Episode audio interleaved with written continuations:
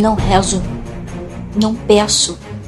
Meu pensamento por muitas vezes é negativo e condizente com as minhas origens. Elas me permitem louvar aos Exus com mais propriedade do que ajoelhar em nome de Deus. Eu me sinto em casa na desgraça.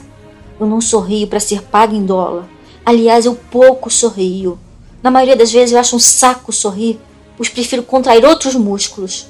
Eu sinto um prazer infinitamente maior em pequenos suplícios. Eu contemplo sofrimentos, jogo sal em dores e chamo o diabo para dançar comigo uma valsa. Com o corpo nu e a alma despida, eu não rezo, mas escrevo dançando depravadamente entre letras, sentando na letra I e bamboleio com a letra O cambaleante na cintura. Encosto crônicas de pernas grossas.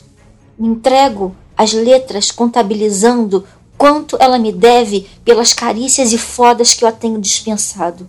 Não faço mais fiado para os meus versos cafajestes e mulatos, pois os personagens malandros vivem nos meus DNAs e apontam a direção do meu destino. Há uma gilete entre os meus dentes do meu verbo e eu vou tirar o sangue dos levianos que não me derem valor.